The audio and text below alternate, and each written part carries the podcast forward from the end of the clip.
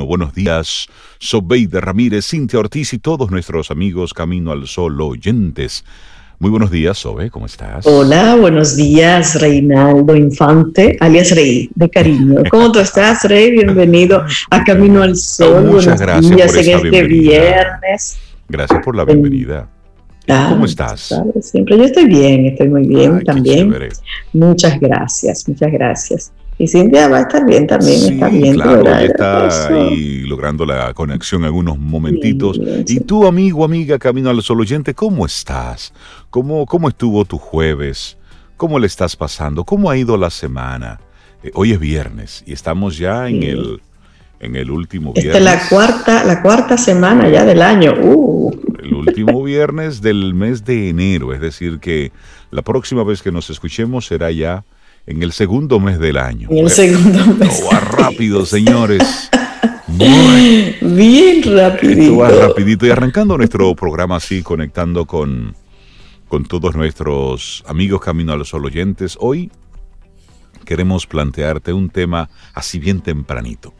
Concéntrate en lo que tienes y mira lo que tú puedes sacar de ahí. Buenos días, Cintia Ortiz. Cintia Ortiz. ¿Cómo estás? concentrándome aquí en lo que tengo Ah, Sí, y tratando de sacarle provecho. ah, lo que tienes ahí. Y hacer lo mejor que puedas con eso. Muy buenos días, Sobe, Rey, Laura, y buenos días a los amigos Camino al Sol oyentes también en este último día laborable de enero. De los 12, one down. Ay, Eso. sí, sí. Sí, sí, sí, sí. Bueno, pues así arrancamos nuestro programa, invitándote a que te concentres en lo que sí, en lo que tienes. Observa todas las cosas que están ahí, que has ido logrando poco a poco, que sí, que es más que lo que no tienes, que sí, que sí. Además, como dice una, una persona muy querida, yo vine en cuero a este mundo. Exacto. Y mira, tengo hasta zapatos, ropa, varias, varios, Varios. colores de camisa. Óyeme, y al final cuando nos vamos, ¿sabes que nos vamos sin zapatos? Sí.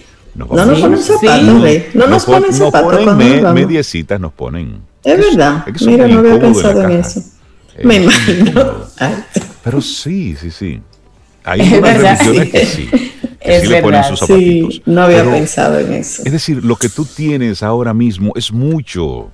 Piensa en las cosas Sí. que Es tienes. suficiente. Es suficiente. Mira, incluso a veces, Cintia, algunos tenemos hasta demasiado. Sí. Hasta demasiado. Revisen su closet. Algo tan sencillo como eso. A ver, en toda esta pandemia, ¿cuántas ropas se pusieron? Exactamente. ¿Cuántos pantalones? ¿Cuántas blusas? ¿Cuántas faldas? ¿Cuántos vestidos? ¿Cuántos zapatos? No, en esta época la ropa de la gente es como un uniforme. Tú te lo quitas y se queda con la forma del cuerpo. Listo para el otro día. Mira, me encanta además la, la- la actitud que lleva ese pensamiento, esa sugerencia de hoy. Me encanta de verdad, porque pienso que es algo que necesitamos. Activar nuestra frugalidad. Eso es indispensable y se refiere, bueno, que seamos prudentes, a que seamos ahorrativos y económicos en todo el sentido de la palabra, en todos los recursos que podamos tener. a a ser eficiente nuestro tiempo, a gestionarlo con eficiencia, el dinero también, Sí. evitar los desperdicios, todo eso se De hecho- incluye ahí en ser frugal. frugal. Muchos, muchos de los médicos están, han coincidido con que muchos de los males de salud de este tiempo se debe a la sobrealimentación. Es decir, estamos comiendo de más. Hasta por ahí. Es decir, hoy haz el esfuerzo de bajar un poquitito, hacerlo más despacio, ser más consciente de cada bocado. Realmente tienes que comerte, servirte dos veces, realmente tienes que comerte esa cantidad. Necesitas comer tantas veces al día. Tenemos un sistema que recuerden, nos ha programado para consumir absolutamente de todo y la comida no escapa a eso. Aquello que nos han vendido de hay que comer siete veces al día para que el metabolismo se esté rápido. Mire, tss, mentira, eso es cuento. Coma cuando usted tenga hambre y coma la cantidad necesaria, la suficiente que su cuerpo necesita. Y hágalo con un nivel de conciencia que te permita escuchar tu cuerpo. Y todo eso va conectado con la frugalidad, con el consumir exactamente lo que tú necesitas en este momento. Punto. Y esa es, pues, ese sí es uno de los principios básicos de la salud mental y emocional. Y por supuesto, la salud física. Y hablando de salud mental, más adelante en los titulares vamos a compartir los resultados de un estudio que salen publicados en el día de hoy sobre, sobre cómo anda la salud mental del dominicano a propósito de la pandemia. Eso es sumamente importante que le prestemos atención. Interesante, sí, que comentemos sobre eso. Así que arrancamos nuestro programa. Iniciamos Camino, al Sol. Estás escuchando Camino al Sol.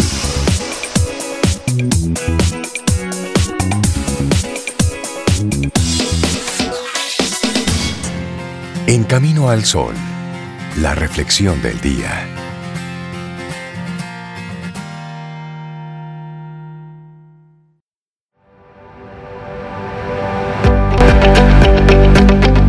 Y ya lo decía Henry Ford, no puedes construir una reputación con base en lo que vas a hacer. No, mi querido. Es en lo que haces, en, lo, que, ya hiciste. En lo que ya hiciste. 736. yo voy. Que yo voy. Ajá. Que yo voy. yo, también. Son las 7.36. Es viernes. Gracias por estar conectados con nosotros. Te recuerdo caminoalsol.do. Esa es nuestra página web para que conectemos, para que estés siempre ahí pendiente de las cosas que vamos colocando en, nuestro, en nuestra web. Bueno, nuestra reflexión para esta mañana. Vivir con lo necesario. A propósito de la, del tema que hemos propuesto para el día de hoy, que es, es bueno que lo, que lo recordemos para que estemos conectados. Concéntrate en lo que tienes. Mira lo que puedes sacar de ahí.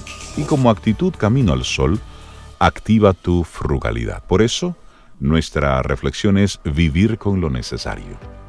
Ahí sí, mira, Courtney Carver se viste durante tres meses solo, oigan bien, con 33 prendas. Y eso incluye zapatos, ropa y accesorios. Cuando acaba ese tiempo, vuelve a hacer otra selección y empieza de nuevo. Paradójicamente, cuando sacó los kilos, kilos y kilos de ropa que le sobraban en el closet, sus compañeros de trabajo le empezaron a decir que qué gran cambio de look tenía. Oigan, 33 piezas. Así comenzó Corny el proyecto 333. Sé más con menos. Y así le llamó a ese proyecto Cintia. Claro, y es que hacer este cambio con la ropa se extendió, Rey Sobe, a todos los lugares de su casa y de su vida. Y eso se le ha llamado luego minimalismo. Antes el término se refería principalmente a una corriente estilística que predominó unas décadas atrás bajo el principio de menos es más y se basaba en la limpieza, en la sencillez y también en el uso de figuras geométricas. Hoy el término se ha reconfigurado un poco y ha servido para dominar, eh, denominar a la manera en la que varias personas en distintos lugares del mundo han encontrado la forma de darle el valor justo a las cosas y de encontrar la felicidad en este mundo hiperpoblado de consumo. Y básicamente se trata de vivir con lo indispensable y darle un espacio físico, mental y espiritual a las cosas verdaderamente importantes en la vida. Hoy el minimalismo se ha convertido en una suerte de movimiento. Todo el mundo aspira o, lee o investiga sobre ello. Y se vive ya, y se vive ya en muchos lugares del mundo. Mira, y a propósito de eso, un paréntesis. Hace unos días visité un consultorio de un doctor. Eh, tenía sobre el escritorio, sobre los estantes, muchas cosas, muchos papeles, muchos papelitos, muchas cajitas, mucho de todo, muchos, todos los certificados. Mucho certificado atrás, sí, mucho eso. Muchas, muchas muestras médicas. muchas muestras médicas, era casi como una locura. Y, y, yo le estaba medio escuchando, pero había como tantos elementos que yo, en honor a la verdad, medio lo escuché y me fui con la receta de ahí, a ver, a los análisis y todo eso. Pero salí de ahí eh, abrumado como con muchas cosas. Claro. Luego fui a visitar a otro médico. Un escritorio donde no había absolutamente nada.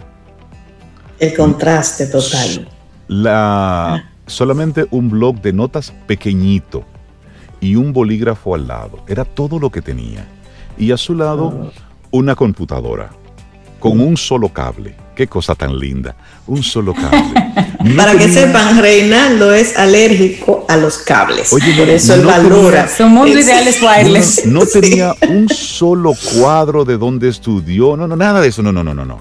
Solamente era él, ese escritorio con esa libretita y un bolígrafo, la computadora a un lado, no te no enfrente la vista.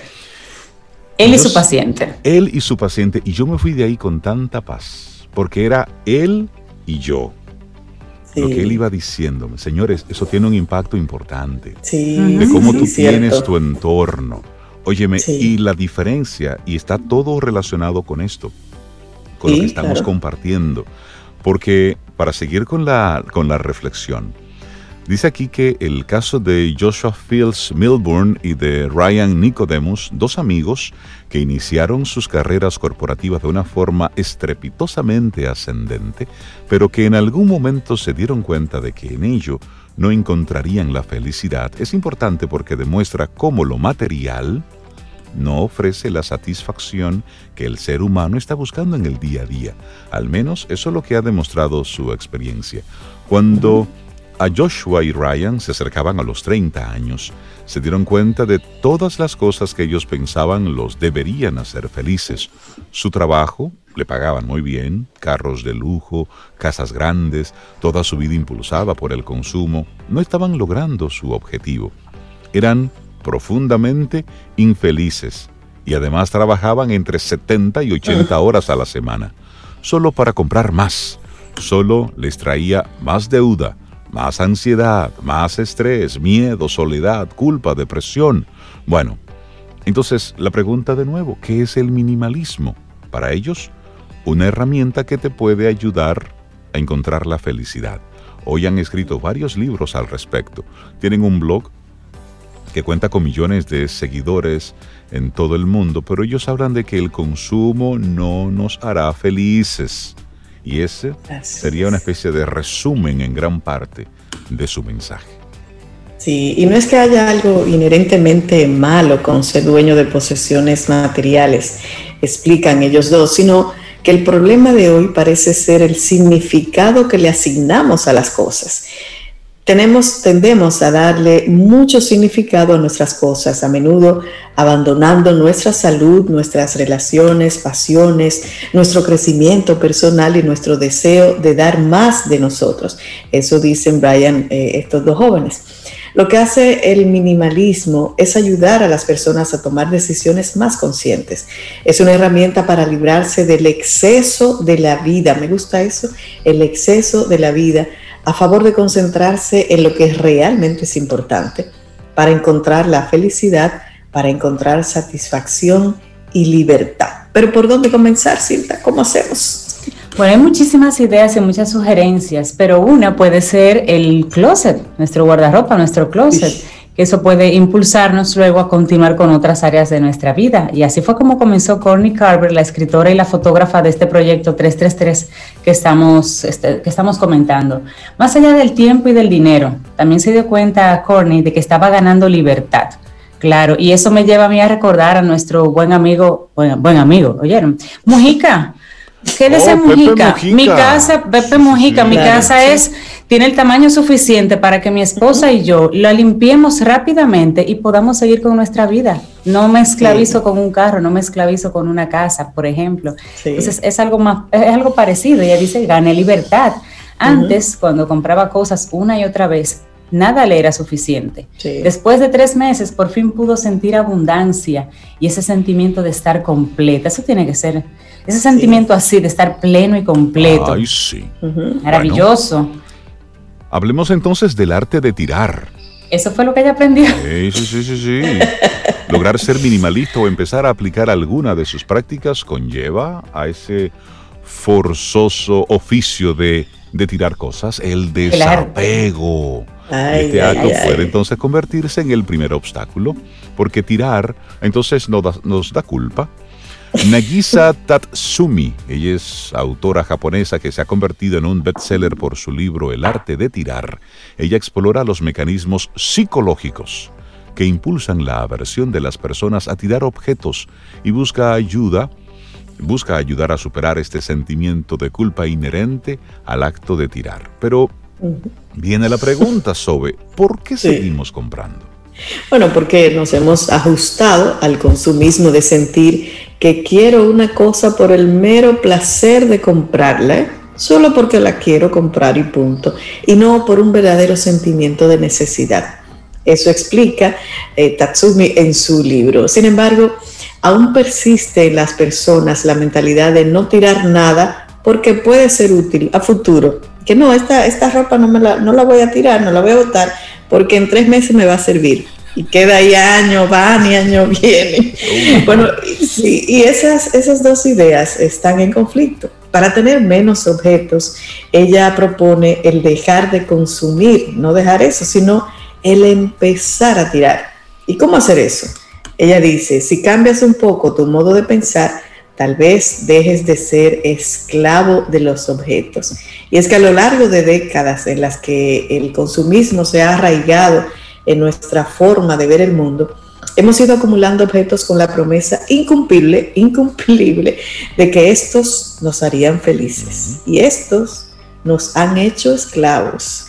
Solo rompiendo la inmovilidad vamos a conseguir el verdadero valor de las cosas dice esta autora. Bueno, y el arte de, tirar consiste en estar conscientes de lo que realmente necesitamos y de lo que no necesitamos de lo que no necesitamos. Esto nos ayudará a valorar lo que hoy tenemos. Esto afirma Nagisa, la autora japonesa. Esto último es válido no solamente para objetos físicos, sino en general para todo lo que constituye nuestras vidas. Y ahí pueden estar también relaciones y personas. Así, Tirar debe convertirse en una elección que cuesta. La autora encontró que los libros, la ropa y las revistas eran los objetos que más le costaba tirar a la gente. Casi el 90% encontró dificultades para poner orden en su vida cotidiana si tenía que decidir entre esto, libros, ropas y revistas. Mm, ay, yo que tengo ahí una gaveta llena de CDs, de CDs. Ay, sobe. Ay, Rey, eso fue difícil para mí. ¿Qué, qué tú hiciste? Yo tenía, sí, señora, yo tenía cinco cajas plásticas grandes llenas de CD. Ahí había unos 600 más o menos. De ti había de Yo arrastraba con eso mi vida entera, varios mudanza años. En mudanza. Y no lo usaba. yo, cuando me entró el espíritu María Condo, dije, bueno, ya, ya, ya está bueno. Spotify existe, eso, veida, lo digital. Tú tienes todo eso digital entonces llamé a un amigo, llamé a un amigo, ven y búscala y ven rápido. Antes de que cambie de parecer. puede que un regalo, pero al final le dije es un trato, son prestados. Cuando yo los quiera, tú me lo devuelves. El apego es terrible. Entonces te hacemos la pregunta, amigo, amiga, camino al sol oyente. ¿Estás listo para empezar a darle espacio en tu vida a las cosas que realmente importan? Así te compartimos esta, esta reflexión, vivir con lo necesario, decirle adiós al consumismo es ganar libertad. Así, te lo compartimos en nuestro programa Camino al Sol. Hacemos ahora una pausa y retornamos en breve. Esto es Camino al Sol. Vida, música, noticia, entretenimiento. Camino al Sol.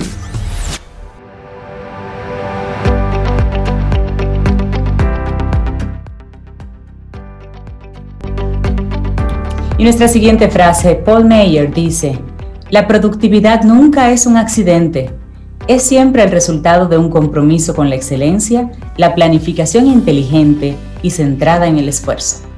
Eso. Son las 7.52 minutos, seguimos avanzando. Esto es Camino al Sol. Es viernes, estamos a 29 de enero año 2021 y nos escuchas a través de estación 97.7 FM y también a través de caminoalsol.do. Ahí te compartimos ya todas, todas, todas nuestras coordenadas y nuestro número. yo quiero, yo quiero mandar un, yo quiero mandar un gran abrazo ah. a la creciente comunidad que se conecta directamente a caminoalsol.do cada vez más y de diferentes Sí. países.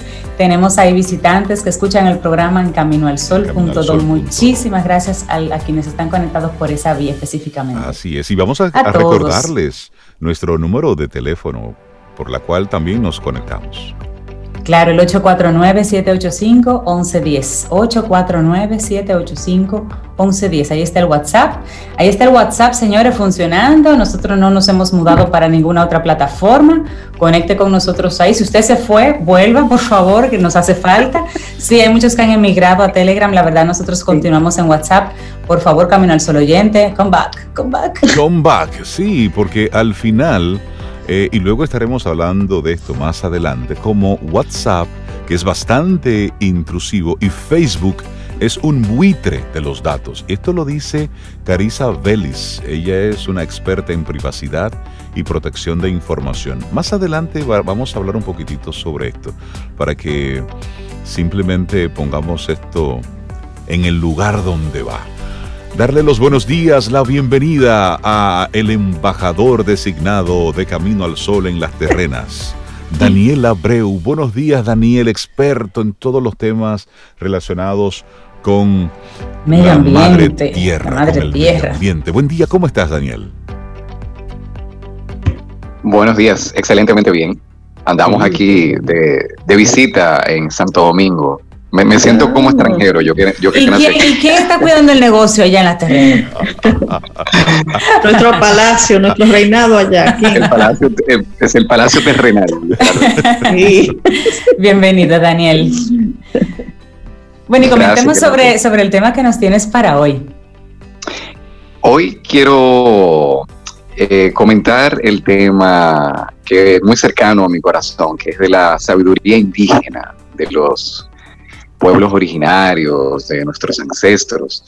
Y me ha motivado mucho compartir este tema por dos grandes razones. Por un, primero, eh, a inicios de esta semana eh, recibimos la noticia eh, triste y también esperanzadora, aunque parezca extraño, de que una de las grandes abuelas sabias de América Latina, eh, conocida como la abuela Margarita, eh, falleció a principios de semana eh, en México, de donde ella es. Y tanto eh, mi esposa como yo tuvimos la oportunidad de traer a la abuela Margarita en Sí, dos sí. ocasiones a República Dominicana. Visitó la estuvo ¿Verdad? Vinieron a-. Sí, cierto. Sí, sí. Sí. Y en una y la primera vez que vino compartió eh, su sabiduría eh, en Camino al Sol. Sí, lo Sí, recuerdo sí, muy sí, la bien. recordamos. Recuerdo La que hasta recordamos. cantó inclusive en el programa sí, ese sí, día sí. que ella vino. Sí, sí, porque una de, de las de, de los recuerdos, porque ella lo que siempre nos decía que lo que estamos es recordando cosas, Sí. que ella no nos enseñaba nada, ella nos ayudaba a recordar todas esas cosas que alguna vez supimos eh, en nuestra cultura y se nos olvidó. Y como el, canto eh, es una de las prácticas que, eleva- elevan el espíritu, la alegría, sanan tantas cosas. Eh, entonces la abuela tan cercana a nosotros, ella pues eh, volvió, como ella decía, a, gran espíritu, volvió al reino de los cielos. Y por un lado se siente ese vacío de una persona tan querida que, que tanto dio, que, que todavía tenemos ganas de volverla a traer.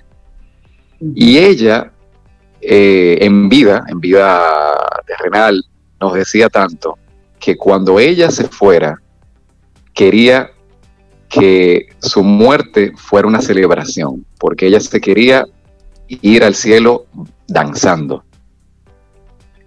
Y eso, pues la, en el momento cuando lo decía, era palabras y ahora que nos tocó la oportunidad, ayer, eh, eh, tanto Ayala como yo organizamos un, eh, un grupo de Zoom, un círculo de Zoom, cantando las canciones de la abuela. Ay, ay, ay, qué bien. Qué bonito. Y fue una experiencia muy hermosa.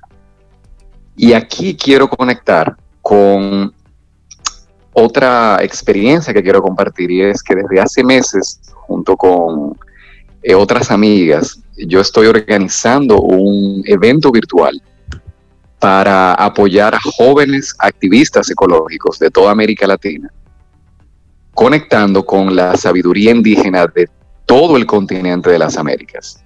Ese es un proyecto que, tengo unos meses ahí eh, em, nutriendo y coincide de que precisamente en los próximos días es que se cierra la convocatoria para que jóvenes de toda América Latina y evidentemente de República Dominicana puedan aplicar a participar. Es un evento en el que vamos a eh, compartir sabiduría indígena de diferentes pueblos de las Américas para reflexionar y avanzar a buscar soluciones a los desafíos que estamos viviendo ahora. Es decir, no ver la sabiduría indígena como algo del pasado, como algo histórico, como algo, eh, como una curiosidad, como algo bonito, sino como algo útil, porque estamos viviendo momentos bien interesantes.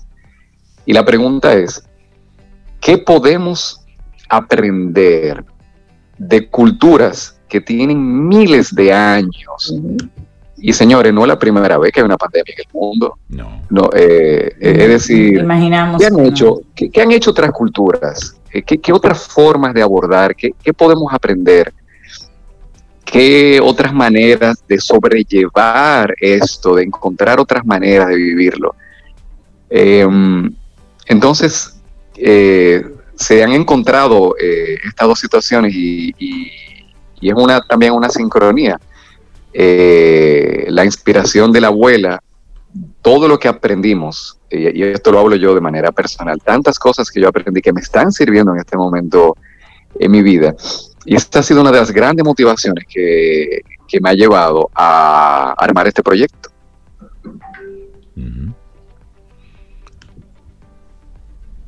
Así que a, las personas que estén interesadas, este es un proyecto que está pensado para que apliquen desde adolescentes de 15 años hasta adultos jóvenes de 35 años. No queremos, no es discriminatorio, sino que lo que queremos es que la nueva generación, la generación de ahora, tenga la oportunidad de conectar eh, con conocimientos y sabidurías que cada vez, irónicamente, aunque estamos tan interconectados en el Internet, pero yo siento que mucha de esta sabiduría ancestral em, se pierde un poco en el mar de tanta información. Y aquí vamos a estar eh, conectando directamente con portadores de esa sabiduría. Por ejemplo, eh, vamos a tener la oportunidad de interactuar con abuelos y abuelas mayas del pueblo maya. Wow. Ay, qué belleza. Qué chulo. Daniel, ¿y, cómo va a ser esa, esa modalidad? O sea, ¿va a ser varios talleres, varios encuentros? ¿Es como un programa completo? ¿Cómo? Me dio curiosidad y me interesa. Tres encuentros, tres encuentros eh, virtuales por Zoom. Okay. Eh, nosotros hemos filmado eh, en diferentes países videos con portadores de sabiduría. uno en Chile con el pueblo de los mapuche, en Perú con los eh, queros, aymaras, quechuas que están ahí en, esa zona eh, cerca de Machu Picchu, que es tan conocido, en los Andes, y con los mayas en Guatemala. Em, entonces, em, vamos a tener la oportunidad de interactuar con ellos, de conocer más profundamente también van a participar eh, algunos jóvenes de, otros pueblos eh, de, las Américas y la idea es que haya un intercambio, que podamos aprender de los abuelos, que también ellos puedan escuchar lo que las inquietudes que, tienen las generaciones más recientes, se pueden decir. Eh, y ya, porque ya los videos los hemos preparado, tenemos varios meses filmando y ya la información, la sabiduría que hemos estado recibiendo de de cómo hay tantas maneras diferentes de ver lo que estamos viviendo en este momento, que eh, en un futuro eh, voy a traer un poco más de todo eso que, hemos, que hemos ido aprendiendo, porque eh, hay tanta riqueza de, de, miradas, de aprendizajes, que vienen fruto de culturas que no han perdido la memoria, que no se asustan porque, no, porque se acuerdan de otros momentos y saben cómo gestionar algunas cosas que a nosotros, que tenemos la memoria un poquito más corta, digamos que nos toma de sorpresa. Entonces ahí hay muchísimo que aprender. Daniel, y esa, ese programa como tal eh, busca formación, pero luego de esa formación, ¿qué, ustedes tienen en mente? ¿Qué, pretenden hacer con esos jóvenes una vez que ellos tengan ese conocimiento? ¿Integrarlos a algo, incorporarlos a algo, que ellos eh, produzcan o desarrollen algo? La, idea es que eh, la, e, este, estos jóvenes creen sus propias iniciativas y una, y una parte de la idea de los jóvenes que participen en este programa es que ya sean jóvenes que tengan ciertas inquietudes, que ya estén vinculados con algunas iniciativas, que digamos que ya hayan mostrado eh, en la práctica interés de, llevar proyectos, de hacer cosas.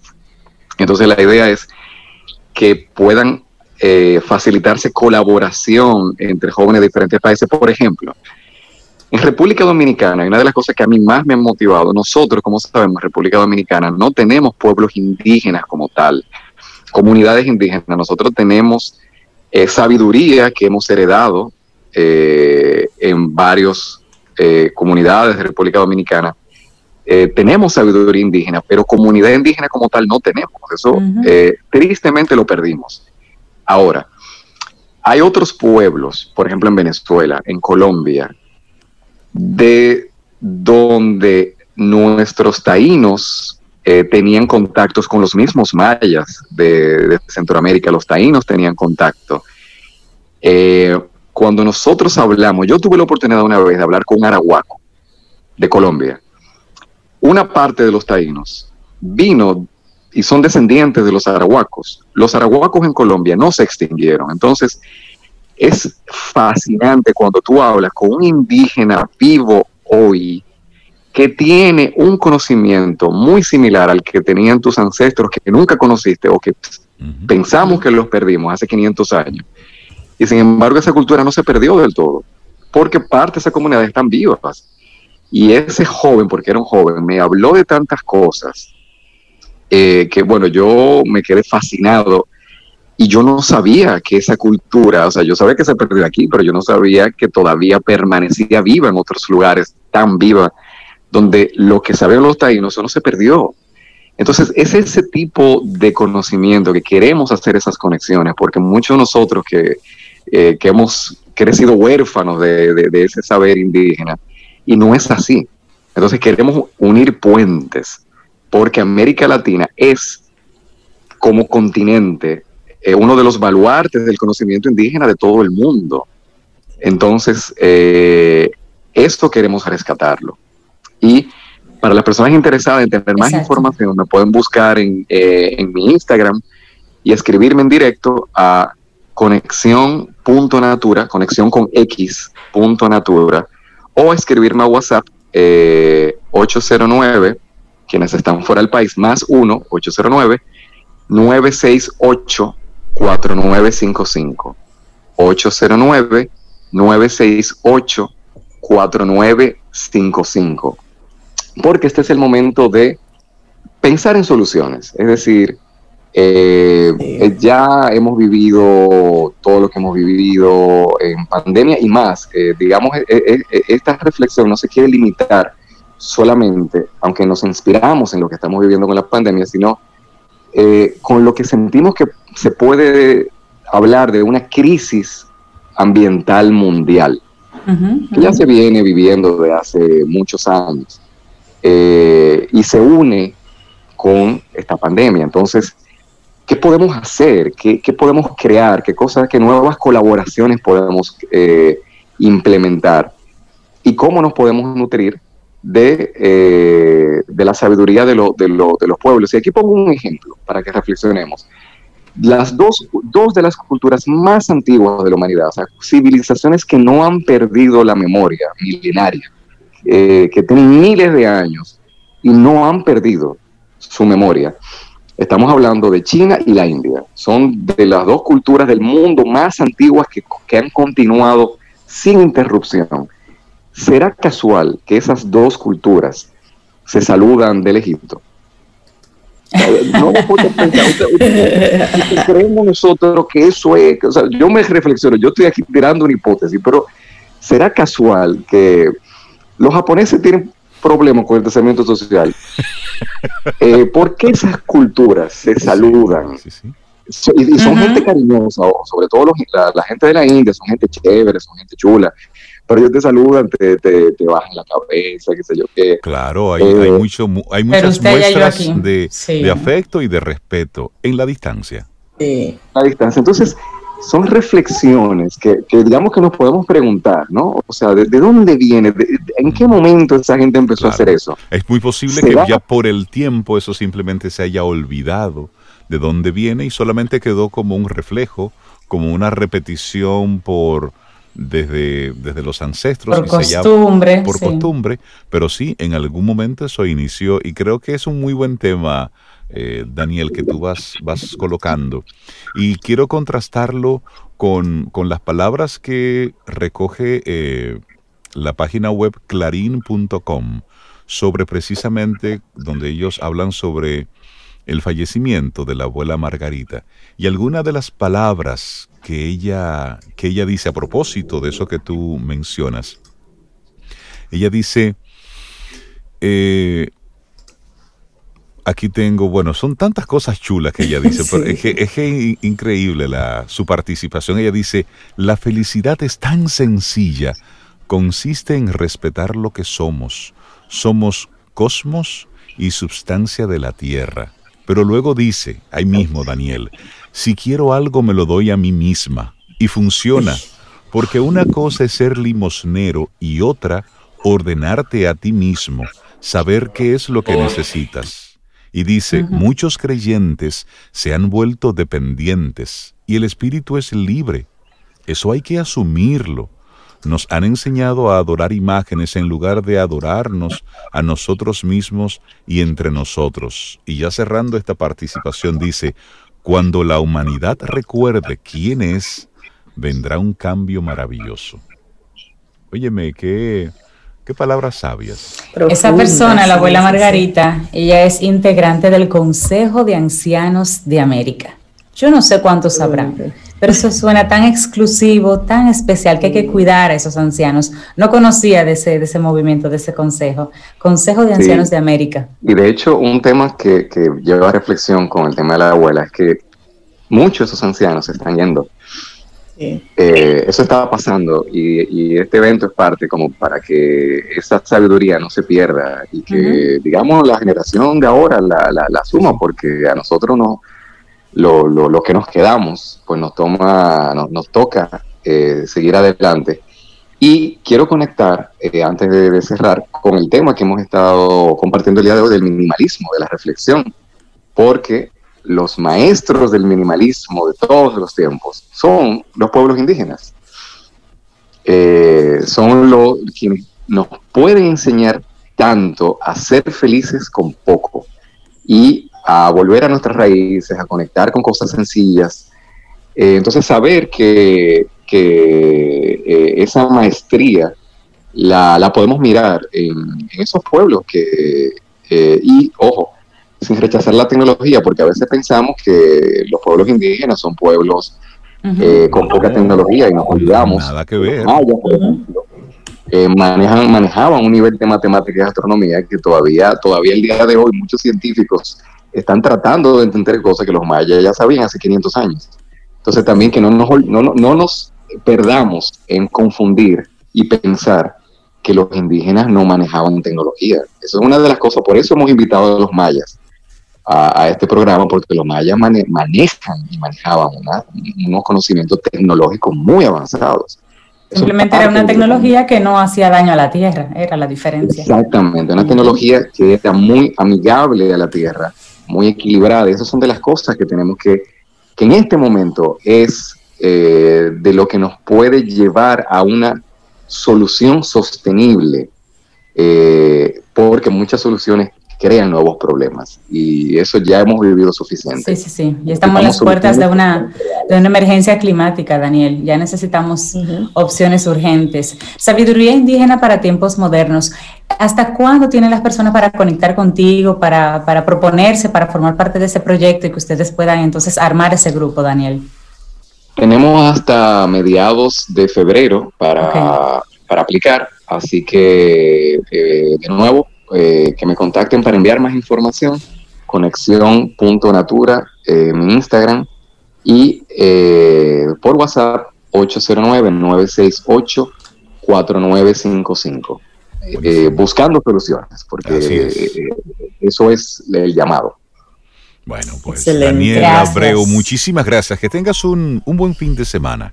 Cuídate mucho y por favor regresa de nuevo al Principado de las Terrenas nuestro, nuestro principal. Ten un buen día, un buen despertar. Hola. Esto es Camino al Sol. Camino al Sol.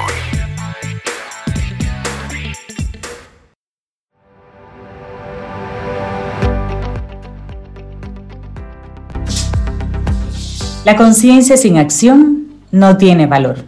Una frase de Phil McGraw que meterle cera y conciencia a todo. 8.20 minutos, vamos avanzando. Esto es Camino al Sol en este hermosísimo día en el que le damos la bienvenida a Melissa Moya, nuestra profe de música, de apreciación musical aquí en Camino al Sol. Melissa, buen día, ¿cómo estás?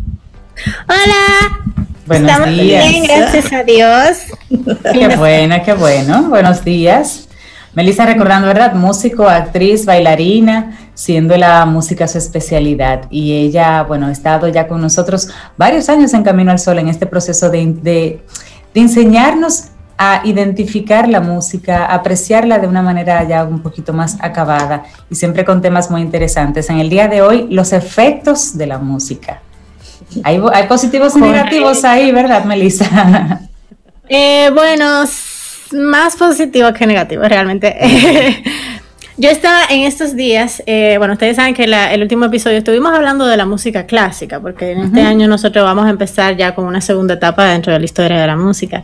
Y antes ya de, entrar eh, directamente en, esa materia, eh, nosotros, así como la música tiene muchos beneficios a la hora de practicarla, eh, nosotros podemos darnos cuenta de que la música realmente influye en nuestra vida y, tocamos quizá muy por arriba de que nos afecta, pero hoy yo quiero que, que, veamos qué, cuál es el efecto tan gratificante que tiene.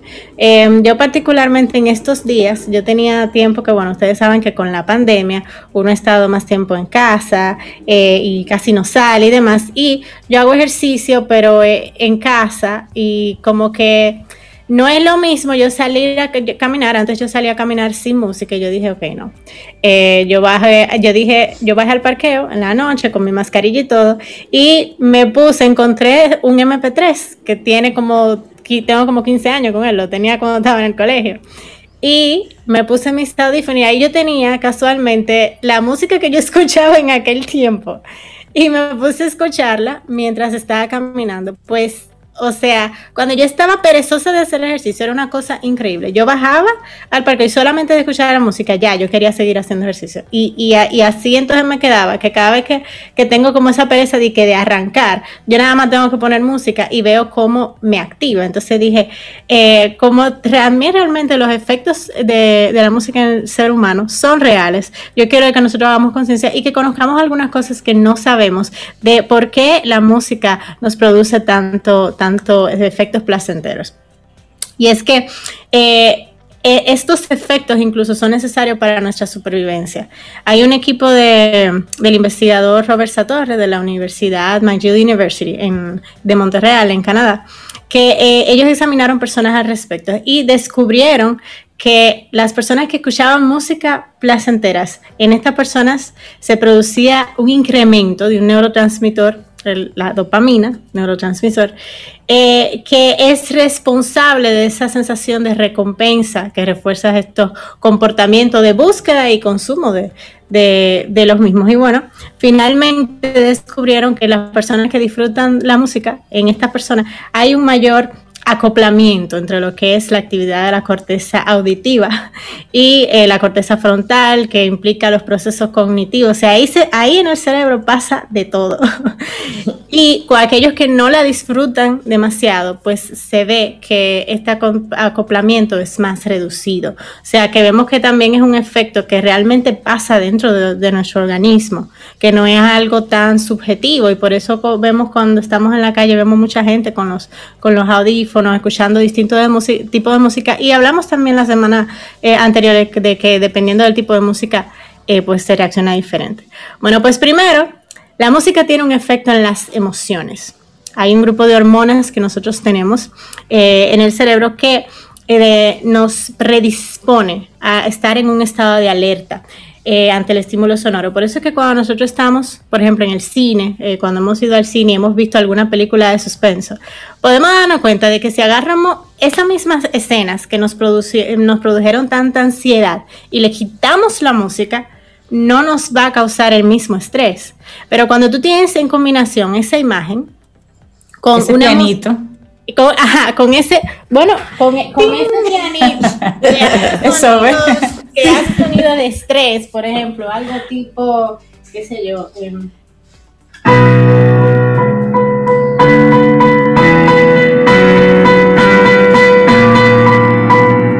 y de repente por ahí va a salir. de repente para la música y tú dices, ok, aquí es. Entonces te ponen sonidos que van creciendo. Fíjense que, por ejemplo, lo poquito que acabo de tocar es como una escala que se te va a hacer, al, al, al, crecer la altura, al subir la altura y encima aumentar el volumen, eso te genera más tensión y más estrés. Porque nosotros como seres humanos reaccionamos así. Cuando uno está estresado, uno no habla bajito, uno está eh, uno está alerta, uno está a lo mejor voceando y uno se está moviendo rápido. Entonces, eso mismo, cuando la música tiene estos elementos, combina eh, con la calidad del sonido, la intensidad, eh, también combina las articulaciones, por ejemplo, en el piano, no es lo mismo que yo haga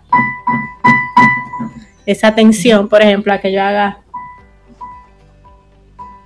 entonces, también cuando hay algo demasiado calmado, uno se lo encuentra raro, como que espérate, aquí puede ser que venga algo que es parte de nuestro instinto también de supervivencia. si nosotros nos estamos escondiendo de alguien, o lo hemos visto en la película, y de repente todo se calma, el que se está escondiendo está ahí es que está mal. de verdad pasó todo.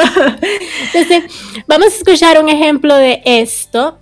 Em, vamos a escuchar un ejemplo de esto con una pequeña, eh, de los clásicos, una, una pequeña, un fragmento de una banda sonora a ver si al, a ver si algunos de los caminar oyentes reconocen este pedazo.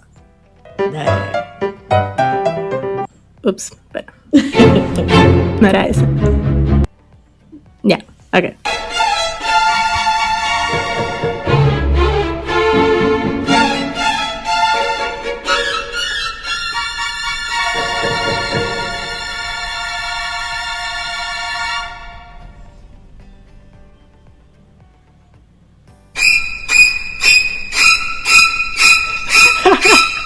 Eso no ayuda, ¿no?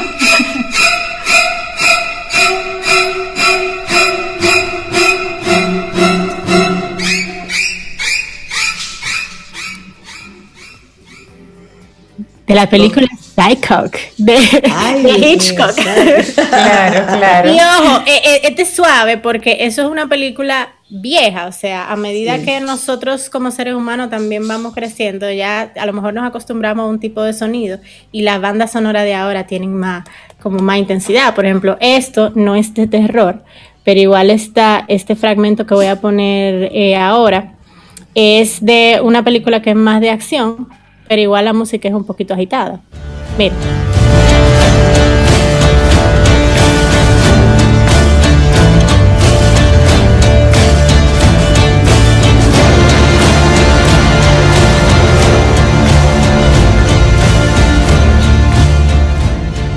Esa me gusta, Melissa. Esa me gusta. Sí, ese es genial, ¿no? Y para hacer ejercicio, o sea, de que, que tú saliste, saliste en tu día sal de tu casa un día, de que yo tengo hoy un día, tengo que ir al trabajo, lo que sea, y sal con esta música. Y camina. una vuelta, sí, sí, sí. Ah, tú, eh, cuando tú camines, tú te vas a sentir como uno de esta gente de películas de acción, todo modelando en una pasarela. Así mismo. Listo para comerse el mundo. Listo para comerse el mundo, correctamente.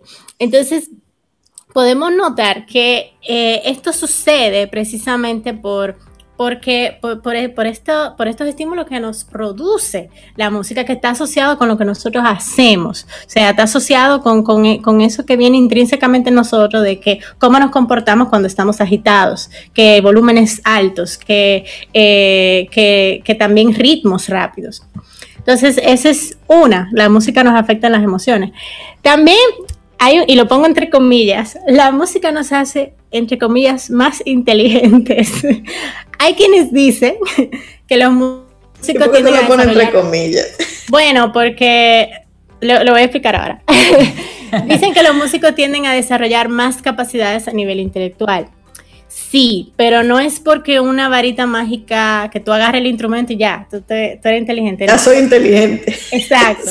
No, es que para tú poner en práctica la música hay una serie de habilidades que son necesarias y que de estas habilidades hay partes específicas del cerebro que se encargan de desarrollar. Por ejemplo, el cerebelo que se encarga de la percepción del ritmo, y también ambos hemisferios que se conectan eh, mediante fibras en lo que llamamos cuerpo capulloso ayudan a desarrollar eh, capacidades de percepción, de movimiento, de coordinación, de audición.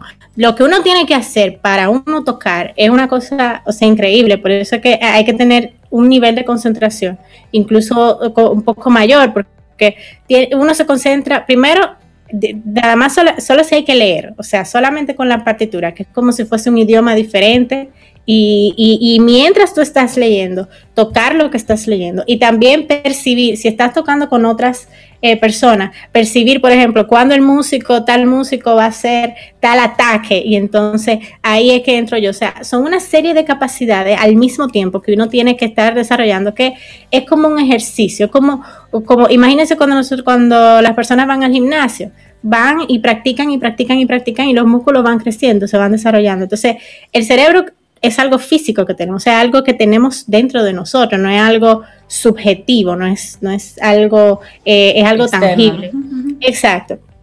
Entonces, ¿qué pasa por otro lado con el que es con el que no es músico, pero se dedica a escuchar música? de todas maneras sí va desarrollando ciertas capacidades auditivas porque el mismo cerebro también va buscando completar esas, esas piezas que se quedan que se quedan grabadas. Y no solamente eso, cuando uno escucha y dependiendo del tipo de, de, pieza que uno escuche, por eso se recomienda tanto escuchar música clásica, tú vas a escuchar melodías superpuestas, tú vas a escuchar diferentes instrumentos y hoy a lo mejor tú te vas a dar cuenta de que esa pieza tiene un bajo allá atrás que tú no lo sentías antes, porque ayer ya tú ya, ya percibiste lo principal que era piano, por ejemplo, entonces nosotros vamos completando ese tipo de cosas. Voy a poner un, pequeño fragmento de una pieza clásica, eh, una sonatina de Mozart en Do mayor.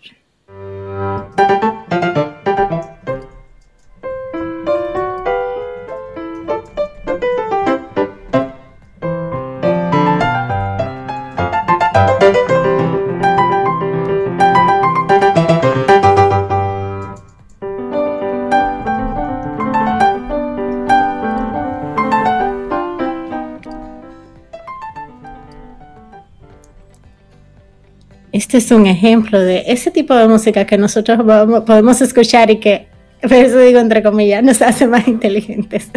E, esa nos hace más inteligentes, güey. que oírla mucho. y bueno, la música, otro efecto que tiene la música es que nos tranquiliza.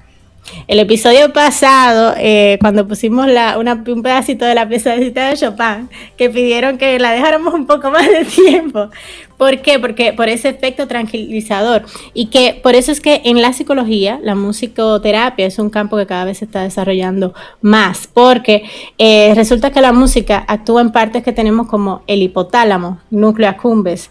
Eh, son nombres, son nombres eh, extraños que quizás no estamos acostumbrados, pero es algo que es real. y se activan los centros de recompensa que nosotros tenemos. Entonces, miren algo muy interesante. Incluso la música estimula la producción de óxido nítrico, que es una distancia que dilata los vasos sanguíneos. ¿Qué hace eso? Bueno, em, hace que previene que los músculos se, contraigan, que las paredes se cierren y entonces la sangre incluso fluye mejor. Entonces, eso ayuda incluso a la presión arterial.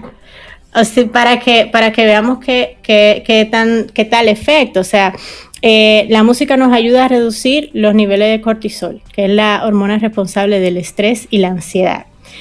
Y claro, también nos puede ayudar cierto tipo de música, porque si pasamos un día escuchando música de terror, por ejemplo, eso quizá no va a ser. ¿Por qué? Porque recuerden que tenemos también un estado de alerta, entonces ya ahí hay dos cosas pasando. Vamos a poner un fragmentico de, eh, de, un, de un soundtrack de Theory of Everything. La teoría del todo, la película aquella.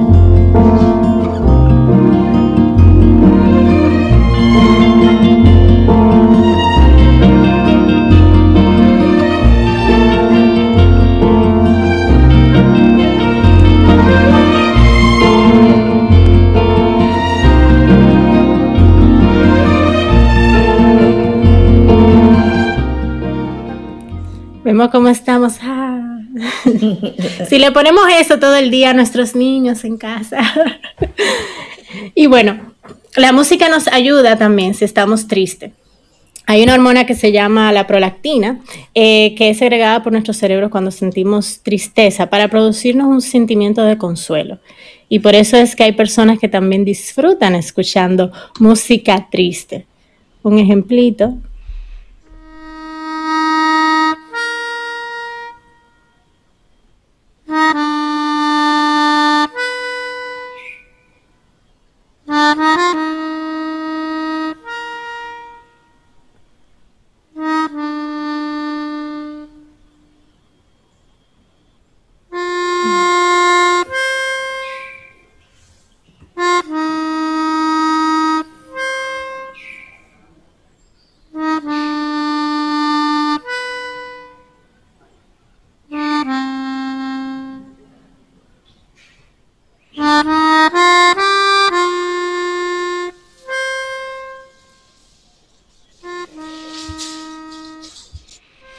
Dice un amigo Camino al Sol oyente, póngame, póngame un poco más de eso, por favor, sí. Conecté. ¿Qué instrumento es ese? ¿Es una armónica o qué? Me, Melódica. Una melódica, ok. Ese en particular. Y esto es un acordeón.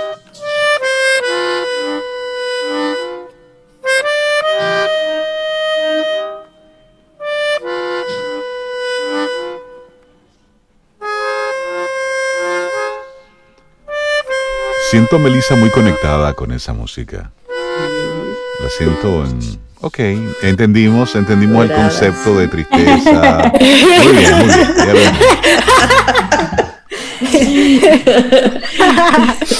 y bueno, eh, otro efecto que tiene la música, cuando no nos las podemos quitar de la cabeza, es porque nosotros tenemos eh, la corteza auditiva, que es un órgano que intenta organizar la información.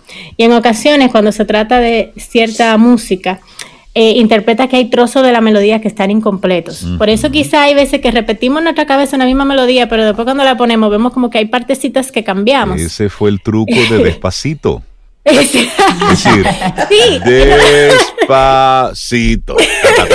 Ese fue el truco. Sí, eso decían algunos. Unos, investigadores eh, identificaron exactamente que eso pasaba en el minuto 40 segundos. Entonces, ese tempo se convirtió en algo adictivo para la gente. Interesante. Claro, por eso es que cuando uno, de, ah, incluso cuando uno detesta una canción, a veces uno no se la puede sacar de la cabeza. Sí, sí. y, y es algo que la misma publicidad, un recurso que la publicidad usa mucho. Claro. Precisamente para, para repetir en nuestro interior esa información. Y finalmente le tengo como el último efecto. Es que la música nos une. Ahí cuando varias eh, personas escuchan cierto tipo de música al mismo tiempo, eh, es susceptible que se estimulen ciertas neuronas de la misma manera. Pasa con, los, con los himnos, por ejemplo, sucede ese, sentimiento de, de, colectividad. La música, la música religiosa también tiene ese, ese efecto. Claro, porque se da una especie de sincronización, como una conexión emocional.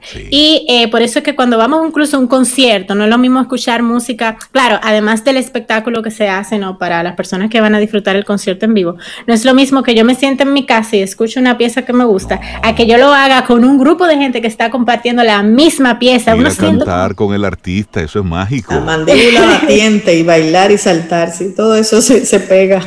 ¿Sabes que hay un estudio bien interesante que hizo un premio Nobel que se llama Daniel Kahneman, que él decía que si bien la música acompaña a la persona en todo momento, hay actividades específicas en las que nosotros por instinto quitamos la música. Y una de esas actividades es cuando tú estás manejando, tú oyes cualquier música y no pasa nada porque tú estás en la calle, en territorio conocido. Pero si tú vas a parquearte, ¿qué tú haces? o, si estás, o si estás perdido. es verdad. Instintivamente tú vas a hacer radio.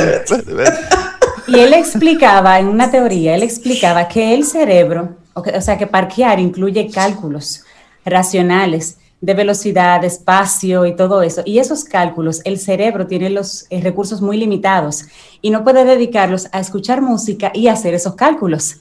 Y de una manera como de, instinto natural, el, el, hombre, el ser humano, baja el radio para poder dedicar todas esas neuronas a ese, a ese proceso tan racional.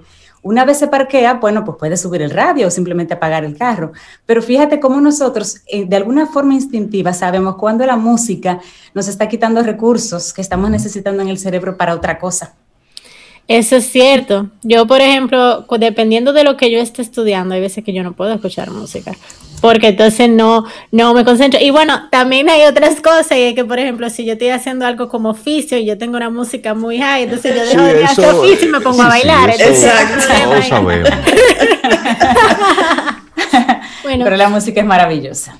Luego estaremos, luego, creo que como una parte 2 de esto, son las canciones que se utilizan en los karaokes. ¿Por qué? Causas y consecuencias. Creo que eso da para todo un tratado. Podemos tener varios invitados especiales. ¿Por qué todos los karaoke incluyen, ¿por qué todos los karaoke incluyen a rata de dos patas? No puedo entender. Eso. Tenemos que traer, mira, tenemos que traer a un caraca, una de esa gente amante del karaoke, yo tengo uno, mi cuñado Jorge. Tenemos que traer un psicólogo, una psicóloga que analice eso. Y eso va a estar, y eso va a estar Melissa, dirigido en por, tu segmento, Melissa. por Melissa y por Dalul Ordey. Ah, Las dos sí, van a estar manejando. Obviamente, sí, Dalul. Melissa Moya, muchísimas gracias por compartirnos los efectos de la música, que son, son muchos y, y variados. Eh, la música le hace bien al alma y la, la vida es ritmo, es música. La buena música. Melissa Moya, tú cuídate mucho. Un abrazo.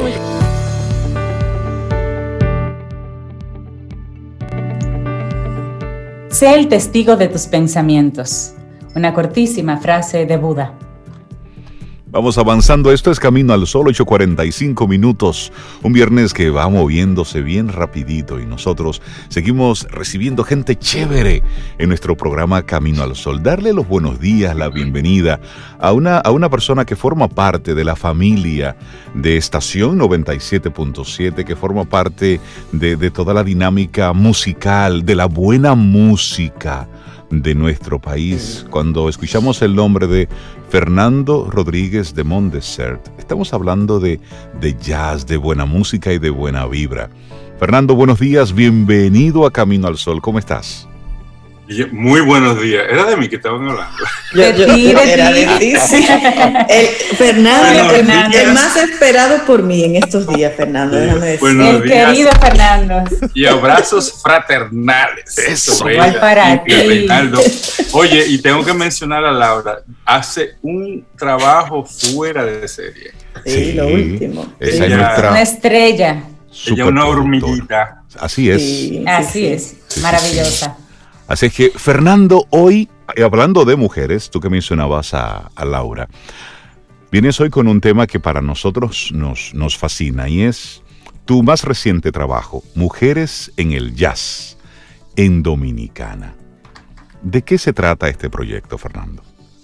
Bueno, eh, básicamente, como ustedes bueno, vamos a empezar desde el principio, los que no me conocen así tanto. Cuando yo empecé con el proyecto de Jazz en Dominicana en octubre del 2006, lo inicié como un blog. La idea era informar qué estaba pasando con el jazz en nuestro país, en los diferentes sitios donde había jazz, si venían jazzistas de afuera a tocar aquí en diferentes sitios o festivales, conciertos. Eh, cuestión de que tipo cartelera alguien pudiera eh, darle, cliquear a Jazz en Dominicana y ver sobre el jazz que había. Eh, eso fue creciendo, empecé a escribir eh, reseñas de conciertos, informaciones de eventos, biografías de músicos, entrevistas, y aquí estamos, fast forward 2021, con más de, estoy llegando casi a 2.000 artículos escritos por mí en el blog, nunca he dejado de escribir, sobre el jazz eh, de una manera o de otra en el blog. Eh, y al año de empezar ese proyecto, pues nació mi primer evento. Eh, creía yo que iba a poder estar diciendo para estas fechas que ya estábamos por encima de los 1.300 eventos semanales consecutivos hasta que vino el amigo 19 COVID y, paró la cosa en marzo del año que viene. Eh, pero estamos muy, muy esperanzados de que eh, reiniciemos. Sí, pero hasta el momento más de 1.250 eventos desde septiembre del 2007. Y, y entonces todos esos artículos, todo ese conocer, eh, vivir con, con, diferentes artistas, pues te genera a ti mucha información, mucho contenido. es, correcto. Y entonces justamente siempre ando buscando más información. Entonces, en el verano del 2019 estaba buscando una información cuando de repente veo que hay los Global Blog Awards, los premios globales para los blogueros. Y cuando entro, todos los blogs que habían ganado anteriormente eran blogs que tenían que ver con eh, los temas de ahora, el coaching, em, el sentirse bien, eh, Camino al Sol en inglés. ese, ese, tipo eh, poesías, etcétera, y todo en inglés. Entonces yo estoy pensando, oye, yo tengo un blog de jazz y en español. Sí. Pero dije, yo no pierdo nada metiéndome en el globo. Y sí. El que no se mete en el globo es el que no puede después quejarse de que no ganó.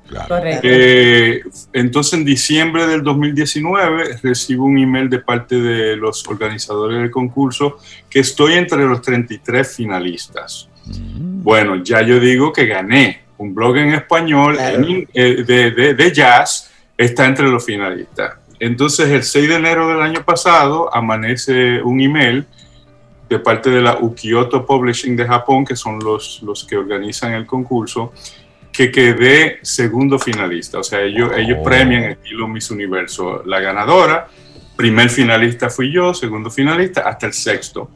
Y como parte de los premios era eh, la publicación gratuita de un libro, y el libro tenía que ser del contenido del blog del año en que gané, que fue 2019.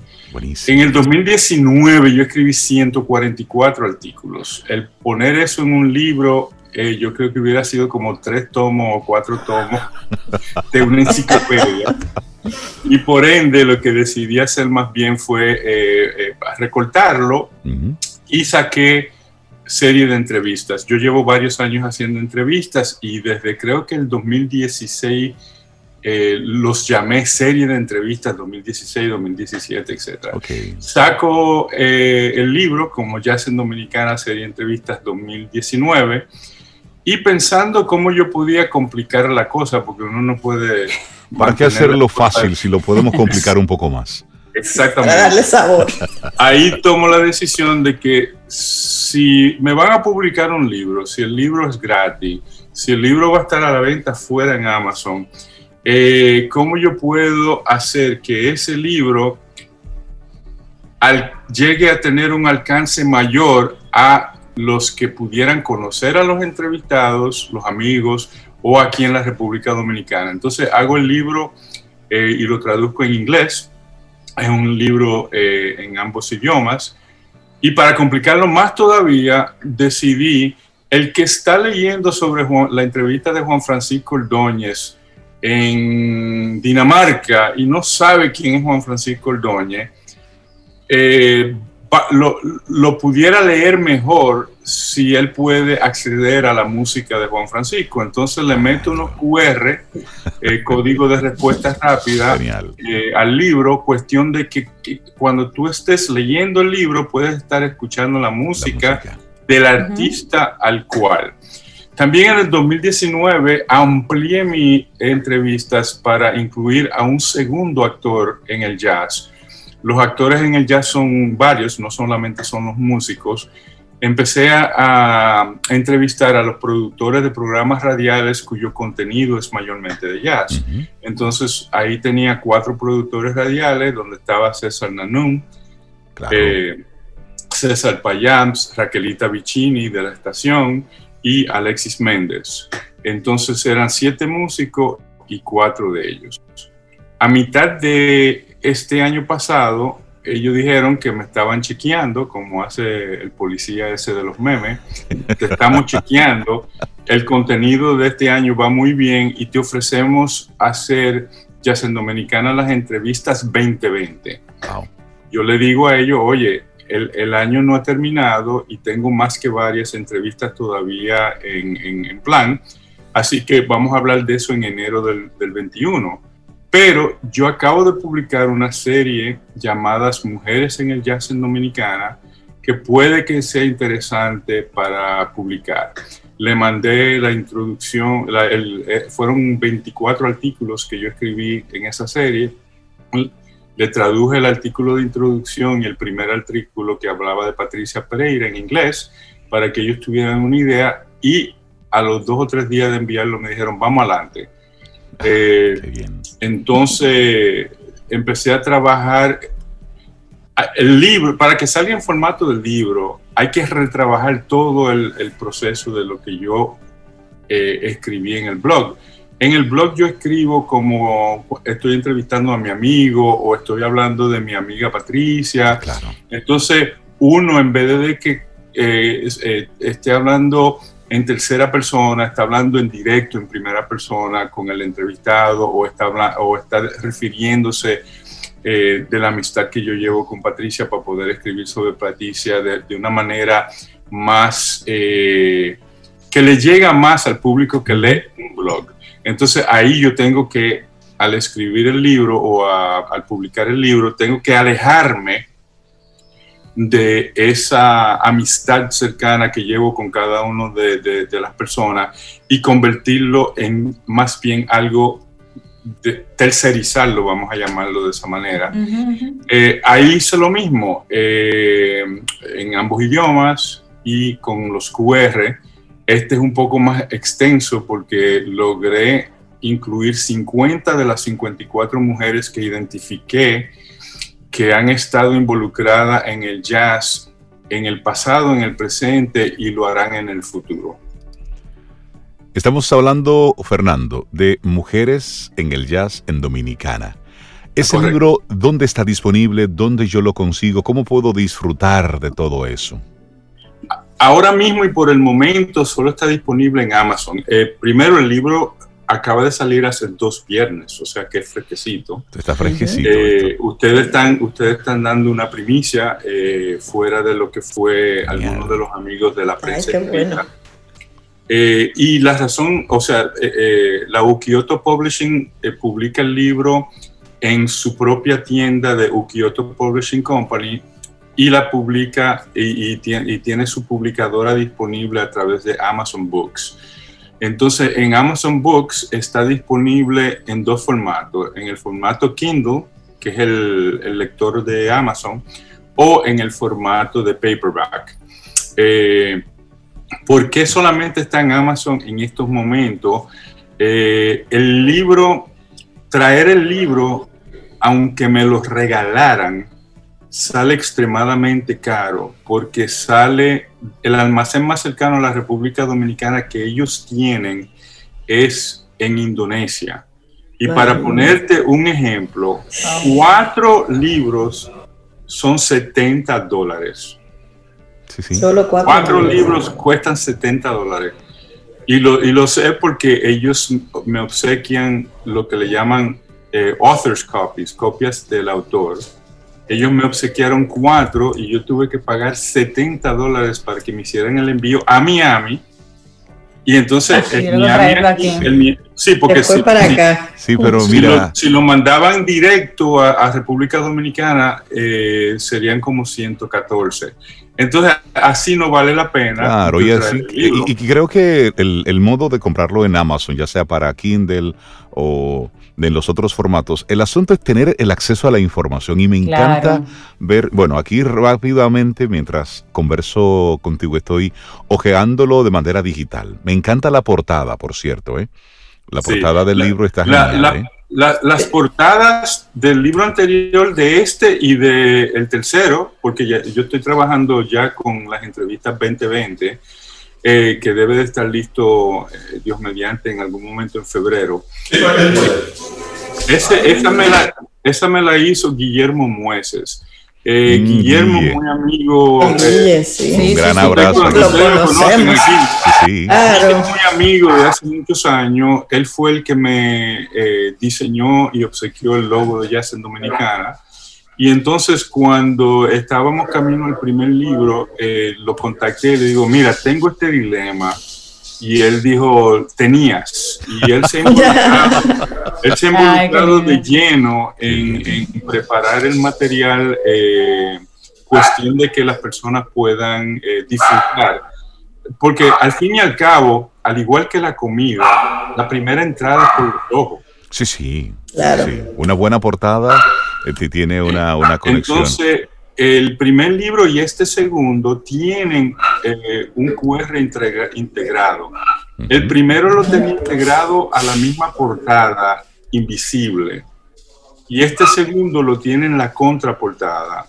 Entonces, eh, desde ya la persona que, que le dé a ese QR lo va a llevar a un video que yo colgué en el YouTube de Jazz en Dominicana que fue que en el 2019 nosotros hicimos una exposición llamadas Mujeres en el Jazz. Sí. Eh, en el Fiesta eh, y tuvimos cuatro conciertos durante el mes de marzo, todos llamados igual Mujeres en el Jazz. Fernando, Fernando, ya cerrando el, programa, recordarle a nuestros amigos Camino a los oyentes que Mujeres en el Jazz en Dominicana está disponible en la tienda en Amazon, porque ya vamos cerrando nuestro programa Camino al Sol por este, por este viernes.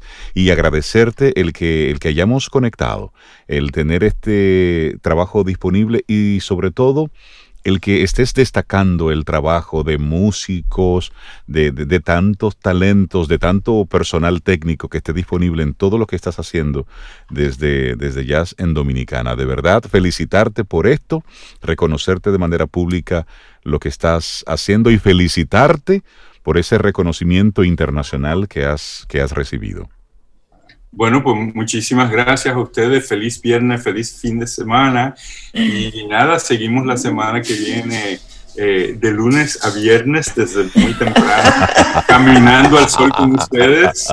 Ya lo tengo en Kindle aquí, pero también en el carrito para tenerlo físico, Fernando. gracias. Ya seguiremos conversando. Si quieren, eh, a las personas que nos están escuchando, para que no se complique mucho, si ponen Fernando Rodríguez de Montecer en Amazon, en, el, en, el, buscador, automáticamente sale, Sale. la página de autor mía con los dos libros. Excelente. Excelente. Buenísimo. Buenísimo. Fernando Rodríguez de Monteser. Muchísimas gracias. Un gran abrazo, amigo. Muchísimos éxitos y siempre bienvenido aquí a Camino al Sol. Y esperamos que hayas disfrutado del contenido del día de hoy. Recuerda nuestras vías para mantenernos en contacto. Hola arroba caminoalsol.do. Visita nuestra web y amplía más de nuestro contenido. Caminoalsol.do Hasta una próxima edición. y pásala bien.